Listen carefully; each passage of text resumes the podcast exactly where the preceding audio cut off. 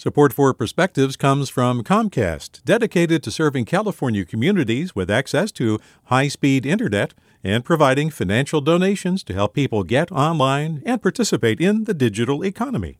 More at california.comcast.com. Hey, it's Avery Trufelman, host of Articles of Interest. And I've got to say, I've been a fan of KQED ever since I was a little kid and I would come out to San Francisco to visit my grandma. It was just what we'd always turn on every time we got in the car, every time we were making dinner and turning on the radio, was always KQED.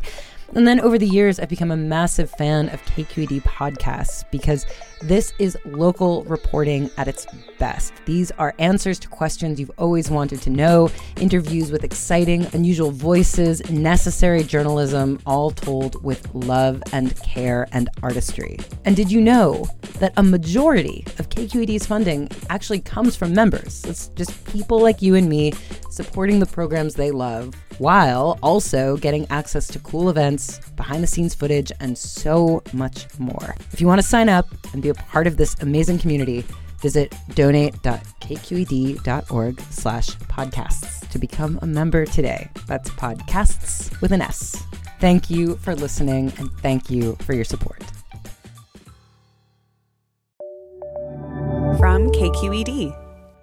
Hear that? It's the sound of floodgates opening for Californians ages 16 and up to sign up for COVID 19 vaccines. Just as I've been grateful the past year to live where masks are the social norm, I'm delighted we Bay Area residents are second only to metropolitan Seattle Tacoma in our eagerness to be vaccinated. Yes, that makes it harder to secure a coveted appointment, but it also means we will achieve herd immunity that much faster and be able to climb out of this pandemic.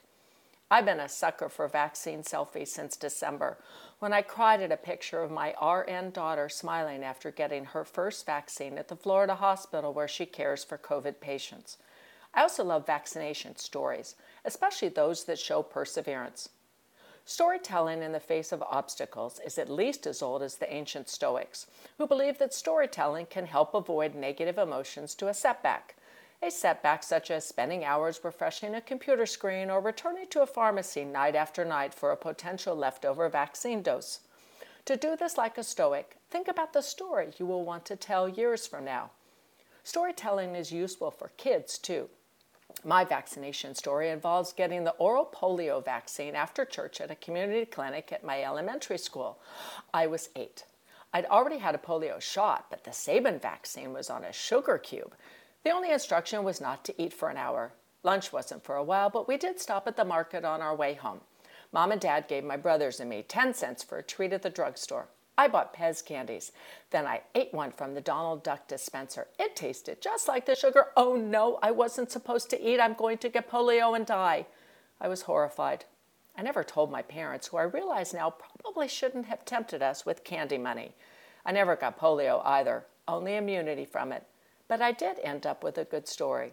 With a perspective, I'm Debbie Duncan. Support for Perspectives comes from Lieff Cabraser, Heimann, and Bernstein, seeking justice for the injured, victims of fraud, whistleblowers, employees, and investors in the Bay Area and nationally for over four decades.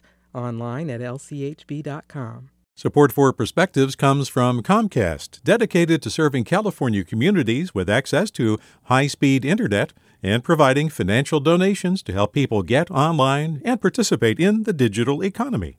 More at california.comcast.com.